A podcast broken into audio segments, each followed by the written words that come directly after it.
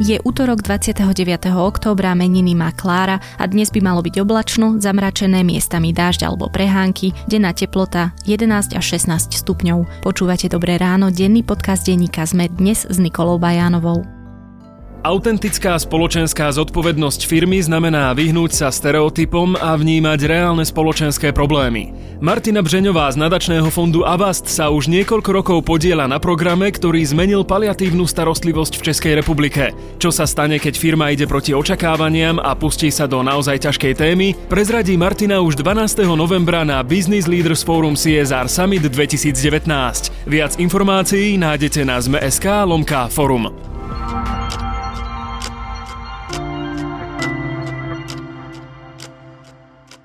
A teraz už krátky prehľad správ. Na Zmenkovom súde, ktorý pokračoval v pondelok, pripustili ako dôkaz prepisy komunikácie medzi aktérmi kauzy falšovania zmeniek cez aplikáciu Tríma. Marian Kočner a Pavol Rusko sa v nich napríklad oslovujú ako vrahovia. Členské štáty Európskej únie schválili odklad odchodu Británie z únie do 31. januára 2020. Spojené kráľovstvo však môže vystúpiť z Európskej únie aj skôr. Oficiálnym termínom odchodu Británie bol 31. október. Únia schválila odklad Brexitu už druhýkrát.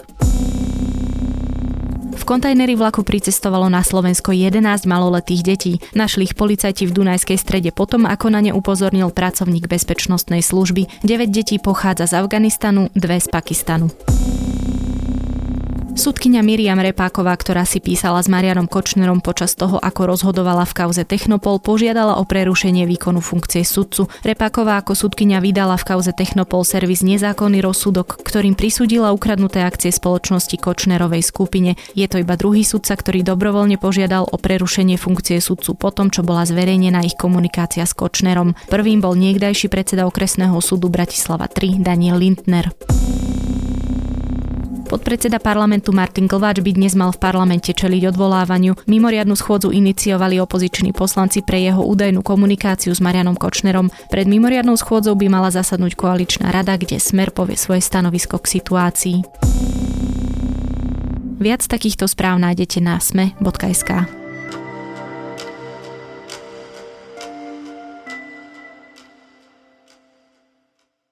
Keď Zlatica Kušnírová prichádzala v nedelu večer 25.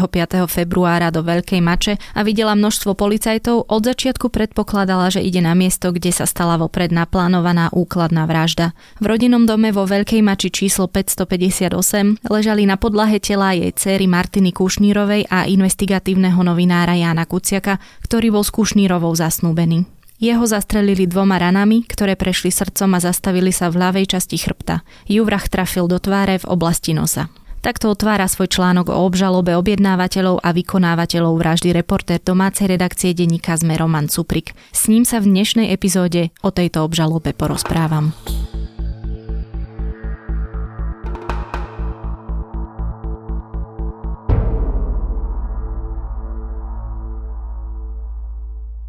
Samotnej obžalobe je spomenutých množstvo osôb, vypočutých množstvo svetkov, ale teda tie základné úlohy, ak to tak môžem nazvať, zohráva objednávateľ a vykonávateľ alebo vykonávateľia. Kto je teda podľa obžaloby objednávateľom vraždy? Polícia ako hlavného objednávateľa berie Mariana Kočnera. Ostatní boli ako keby členmi tej organizovanej skupiny a tak ich tá policia aj vedie. Ako členovia organizovanej skupiny, ktorí tú vraždu vykonali. Pri Kočnerovi je tam ešte priťažujúca okolnosť, že on spáchal podľa prokurátora tú vraždu z osobitného motívu pomsty. Ostatní majú tú priťažujúcu okolnosť, že to robili ako organizovaná skupina čiže všetkým hrozí 25 rokov až do živote. Kedy podľa obžaloby napadlo Marianovi Kočnerovi vyriešiť si problémy s Janom Kuciakom práve vraždou a aký dôkaz o tom hovorí? To je na tom zaujímavé, že oni sa naozaj úplne do detailne rozpísali ten príbeh, ako sa mohol udiať vlastne úplne od začiatku ten konflikt medzi Kočnerom a Janom Kuciakom až po vykonanie tej vraždy Čiže oni k tomu napríklad vypočuli aj Kočnerovho brata, ktorý povedal, že áno, že môj brat Marian sa už dávnejšie stiažoval na to, že novinári mu robia zle a že keby jedného, dvoch z nich odstranil, ostatní dajú pokoj. Čo je veľmi podobné tomu, čo hovoril aj Peter Todd vo svojej výpovedi, kde on tiež vravel, že raz na dovolenke mu povedal podobnú vetu Marian Kočner, ale že vtedy tomu neprikladal nejakú váhu, lebo si myslel, že Kočner ako taká excentrická osobnosť rada preháňa. Faktom je, že oni si všímali, že Jan Kuciak o Kočnerovi veľa písal, dokonca to zrátali, že to bolo presne 25 článkov a že Marian Kočner s ním mal problém, telefonoval mu, rodina tam opisovala, ako im raz Jan Kuciak sa priznal, že ho Marian Kočner dokonca držal pod krkom a takéto veci. Čiže oni už vykreslili ten ich vzájomný konflikt a na tom potom vyskladali ten motív toho, že to urobil z pomsty. To je motív? A tie ostatné dôkazy? Vlastne oni sa potom pýtali, veľa im povedal Andruško a neskôr aj Marček, že ako vôbec tá skupina vznikla a ako začala spolupracovať s tým Kočnerom. Čiže pôvodne Alena Žužová si objednala u Zoltána Andruška pomoc pri vybavovaní papierovku komplexu Bonaparte a možno, že sa tam dialo aj niečo skôr, ale podľa toho textu obžaloby takto sa nejak začala tá spolupráca. Andruško podľa Žužovej sa zase snažil s Marianom Kočnerom podnikať, čiže ona to vysvetovala trošku inak ale každopádne boli ako keby tie tri osoby v kontakte. Ešte teraz bez tých vykonávateľov vraždy Marčeka a Sabola. Čiže títo traja sa poznali. Andruško hovoril, že najprv od neho chceli, aby im zohnal bieleho konia za nejakú odmenu. On im ho zohnal, ale odmenu nedostal. Potom Žužova oslovila Andruška, že treba zabiť prokurátora Žilinku a advokáta Daniela Lipšica, keďže týkalo sa to toho sporu o zmenky a Markízy a Kočner vraj teda hovoril, že Žilinka s Lipšicom ho chcú dostať do väzenia a on sa teda proti tomu musí nejako brániť a podobne. No a Andruško dostal zálohu 20 tisíc eur ale tú vraždu nejako nevykonával, nič sa s tým nedialo a potom za ním vraj teda prišla Žužová s tým, že ona mu ten dlh a tú zálohu odpustí, ak dá zabiť Jána Kuciaka. Polícia sa aj pýtala, že prečo teda s tým súhlasil všetkým, keď e, mu to nebolo príjemné a podobne. A on hovoril, že on sa bál, že ak to neurobí, tak sa zbavia aj jeho. A povedal tam takú zaujímavú vetu, že Kočner mal dohodu, alebo si to tak predstavoval, že urobí Martina Gováča zo Smeru ministrom vnútra a podhodí mu vrahov Jana Kuciaka, aby mal hneď na začiatku svojej kariéry na ministerstve takýto veľký úspech. A on sa bál teda, že sa ho zbavia a potom povedia, že a títo mŕtvi ľudia to boli tí vykonávateľia a Martin Gováč na to prišiel. No a na tejto vražde on už začal pracovať. Spomenul si Petra Tota, bývalého novinára, bývalého siskára, ktorý verejne teda tvrdil, že sa sám na sledovaní novinárov nikdy nepodielal a momentálne sú fotografie Nevieme, či len tie zverejnené už, ale fotografie zo sledovania novinárov tiež jedným z tých hlavných dôkazov podľa médií. Nakoniec sa teda verejnosť dozvedá, že aj samotný Peter Todd mal sledovať Jana Kuciaka. Vráťme sa ešte na chvíľu možno k tomu samotnému sledovaniu. Ako hovoríš, je to jeden z tých hlavných dôkazov, ktoré prokuratúra má, lebo ona má odsledované, ako sa tá fotka Jana Kuciaka dostala od policajného lustrovania od Pavla Vorobiovova, ktorý bol policajný funkcionár, ktorý teda tú lustráciu robil až k vykonávateľom vraždy Sabovi a Marčekovi. A toto je také jedno hlavné spojitko, ktoré celú tú skupinu ako keby dáva dohromady. To sa dialo ešte pred tou objednávkou vraždy, ale keď už tú informáciu alebo tie dáta o Kuciakovi mali, tak už to potom použili aj pri zadávaní tej vraždy. A Andruško to opisuje tak, že sa s Alenou Žužovou stretli v aute. Žužová otvorila notebook, strčila USB do notebooku, tam sa zobrazili fotky Jana Kuciaka a on si tie fotky odfotil na svoj mobilný telefón a potom ich ukázal Sabovi a Marčekovi. A oni dvaja teda poznali svoj cieľ, začali ho sledovať a zároveň si zháňali vražednú zbraň. To prebiehalo tak, že oni si upravili nejakú inú zbraň a dali svojmu takému staršiemu známemu alebo spolužiakovi zo základnej školy, ktorý sa venoval sústružníctvu, aby mu robil hlaveň a tomič. Tuto zbraň si skúšali v lese a takto pripravení potom už si plánovali nejaké konkrétne vykonanie vraždy. Takto približne, v skratke sa dá povedať, ako sa pripravovali vlastne na tú samotnú vraždu, ale pokiaľ vieme, tak oni zo začiatku, keď ich zadržali, tak to, čo hovorili, bolo, že tá objednávka nebola na vraždu, ale na niečo iné. Čo teda vypovedali Marček a Sabo hneď potom, ako ich zadržali? Poďme od začiatku. Najprv sa policia pýtala Aleny Žužovej, že či s tou vraždou má niečo spoločné a že či ona bola objednávateľka pretože hneď e, ju označil Zoltán Andruško, že ona za tým stála a podľa jeho informácií potom ešte za ňou bol Marian Kočner. Alena Žužová hovorila, že sa s Andruškom síce poznala, že jej dolužil nejaké peniaze, ale že ho vždycky považovala za takého skrachovaného človeka a pološialenca, že nevie prečo si vymýšľa takéto veci. Zoltán Andruško hovoril, že to zadal Sabovi a Marčekovi a že mu aj dokonca opísali, ako to prebiehalo. Podľa jeho prvotných informácií to malo byť tak, že Tomáš Sabo zazvonil Janovi Kuciakovi na dvere, on otvoril dvere a vtedy ho zastrelil jednou ranou do hlavy a keďže si všimol, že je tam aj jeho snúbenica Martina Kušnírova, tak zabil aj ju, hoci pôvodne s jej prítomnosťou nerátali. Tomáš Sabo hneď od začiatku mal úplne inú verziu toho príbehu, a to je taká, že ten Andruško v tej veľkej mači tam bol s ním aj s Marčekom a že oni pôvodne dostali od neho úlohu Jana Kuciaka len zbiť a ešte sa aj dohadovali, že či to robia pestiami alebo aj si pomôžu nejakou bezbolovou pálkou a podobne a hovoril, že keď už tam vlastne prišiel na to miesto, tak Jan Kuciak a Martina Kušňora už boli zavraždení. Mňa tam zaujalo to, že asi tuším, prečo tak vypovedal, keďže on si všimol, že ho nahrala nejaká priemyselná kamera v krčme v tej veľkej mači, čiže asi vedel, že tí policajti ho už tam majú zaznamenaného a nemôže sa tváriť, že tam nebol. Takže použil takýto príbeh. Marček najprv nevypovedal, odmietol, a potom sa niekedy okolo apríla zlomil a povedal im celú tú verziu príbehu z jeho pohľadu. A teda, čo povedal Marček, že sa večer 21. februára 2018 stalo?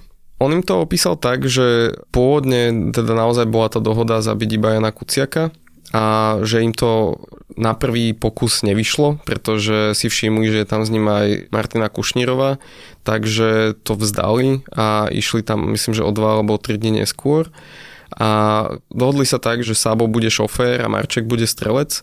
A Marček znovu prišiel na miesto a znovu videl, že Martina Kušnírova je v tom dome, tak si povedal, že tentokrát už to dokoná, ale počká si, kým Jánová snúbenica pôjde niekde preč, aby nebola toho svetkom. Ukryl sa v takom domčeku v letnej kuchynke pri dome a čakal zhruba asi dve hodiny, kým si všimol, že Martina Kušňová išla na záchod a vtedy prišiel do domu, otvoril dvere a najprv zabil Jana Kuciaka jednou ranou do srdca. Potom e, si všimol, že Martina Kušnerová vyšla zo záchodu a odbehla do kuchyne, tak e, tam ju on dobehol a zastrelil do hlavy. A potom sa vrátil a ešte pri odchode dal jednu ránu znovu na to isté miesto Janovi Kuciakovi a odišiel preč nasadol e, Tomášovi Sabovi do auta a odišli. Potom sa vlastne ešte aj zbavili tých zbraní ešte v ten večer a tá zbraň sa dodnes nenašla. Vyšetrovatelia však ale majú trochu iný pohľad na priebeh vraždy. Čo hovoria, ako sa to stalo a prečo to nesedí s tou Marčekovou verziou? No oni si preverili všetko, čo povedal a zistili niekoľko nezrovnalostí a keď si čítaš tú obžalobu, tak vlastne oni nikde presne nenapísali, ako tá vražda prebehla. Ako keby priznávajú, že to nie je úplne vyjasnené, povedzme, že na metre štvorcové, že kde sa kto nachádzal a kde bol zastrelený, ale povedali, že to pre objasnenie toho skutku nie je až tak podstatné, lebo je nepochybné, že Marček naozaj prišiel do toho domu a dvojicu zastrelil pripisujú tie nezrovnalosti tomu, že Marček bol pod veľkým psychickým tlakom a že nemusí si presne tie udalosti pamätať tak, jak sa stali. Zistili ja teraz k tým nezrovnalostiam, že Jan Kuciak nebol zastrelený hneď pri dverách, pretože podľa balistického znaleckého posudku tá zbraň od neho bola dve dĺžky zbrane a viac kým ho tá guľka trafila. To znamená, že nemohol byť zastrelený hneď na Prahu a Marček nemohol sa mu do očí pozerať hneď zblízka. Podľa tej trajektórie strely Jan Kuciak sa nachádzal na nejakej podlahe nižšie pod strelcom Marčekom, čo znamená, že buď bol na schodoch, a Marček nad ním stál, alebo Jan Kuciak kľačal. Ale ani jedna z týchto verzií nie je úplne potvrdená v texte tej obžaloby. Takisto není úplne vysvetlené, že kde konkrétne zabil Martinu Kušnírovú, ale opäť opakujem, že není to pre objasnenie toho skutku až tak podstatné. Takisto vysvetlili ten rozdiel, prečo Andruško najprv označil toho Saba a nie Marčeka. To bolo tak, že oni dvaja za ním prišli a z ničoho nič mu oznámili, že vec je vybavená. A Tomáš Sabo mu sám od seba začal rozprávať, ako Jan Kuciak otvoril dvere a dostal guľku a na čo Andruško povedal, že ono tomu už nechce viac počuť, ale toto si zapamätal a toto povedal počas svojej prvej výpovede policajtom a tak vznikol celý ten príbeh, že strelec je Tomáš Sabo a aj médiá to tak opisovali zhruba asi rok, kým sa na to neprišlo, že Marček zobral teda tú strelbu na seba.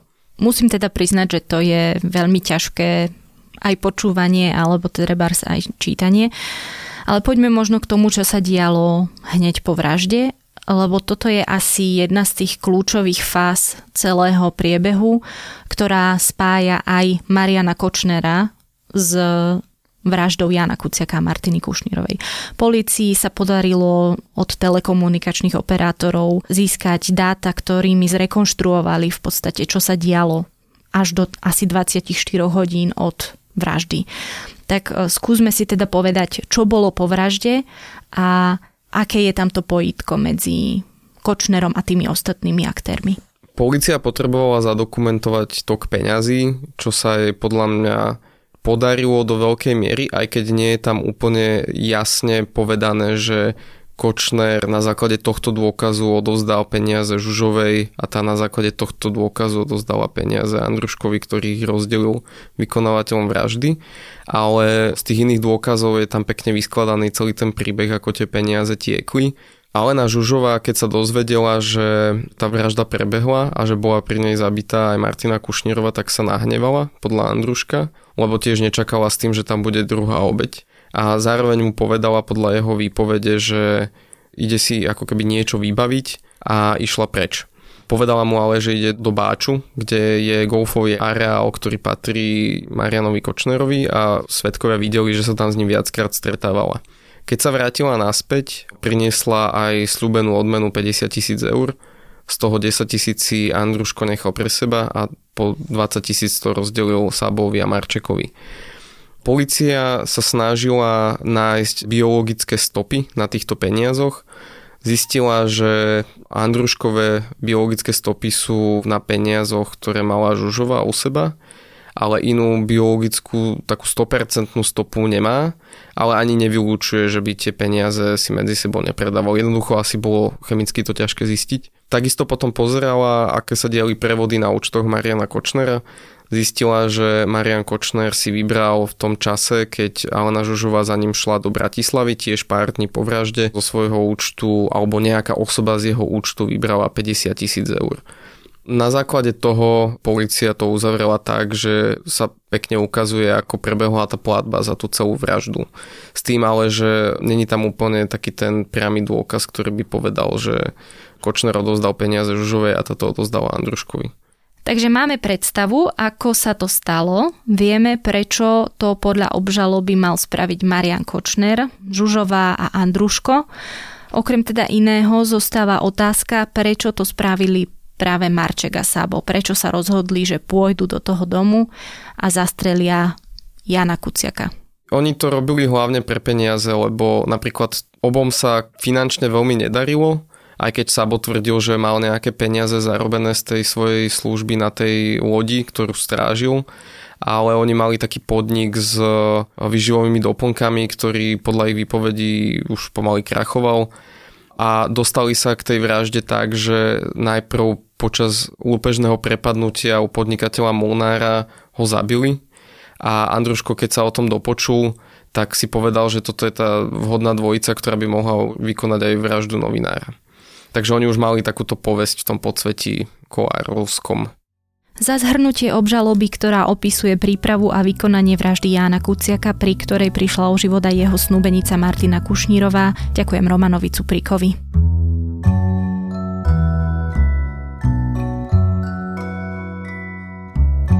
Detaily obžaloby prinášajú ešte mnoho ďalších závažných zistení, ktoré sa už do podcastu nezmestili. Ak vás zaujíma, aký arzenál techniky sa našiel u Kočnera, prečo mu chcú vziať Bentley, k akým chybám došlo pri prvotnej obhliadke domu vo Veľkej Mači, ale aj čo hovorí obžaloba o Norbertovi Bodorovi a Jaroslavovi Haščákovi, prečítajte si článok Adama Valčeka, ktorý ponúka odpovede na tieto otázky. Link naň nájdete v texte k dnešnej epizóde podcastu Dobré ráno alebo v podcastu podcastovom klube Denníka Zme na Facebooku. A to je už na dnes všetko. Počúvali ste Dobré ráno, denný podcast Denníka Zme, dnes s Nikolou Bajanovou.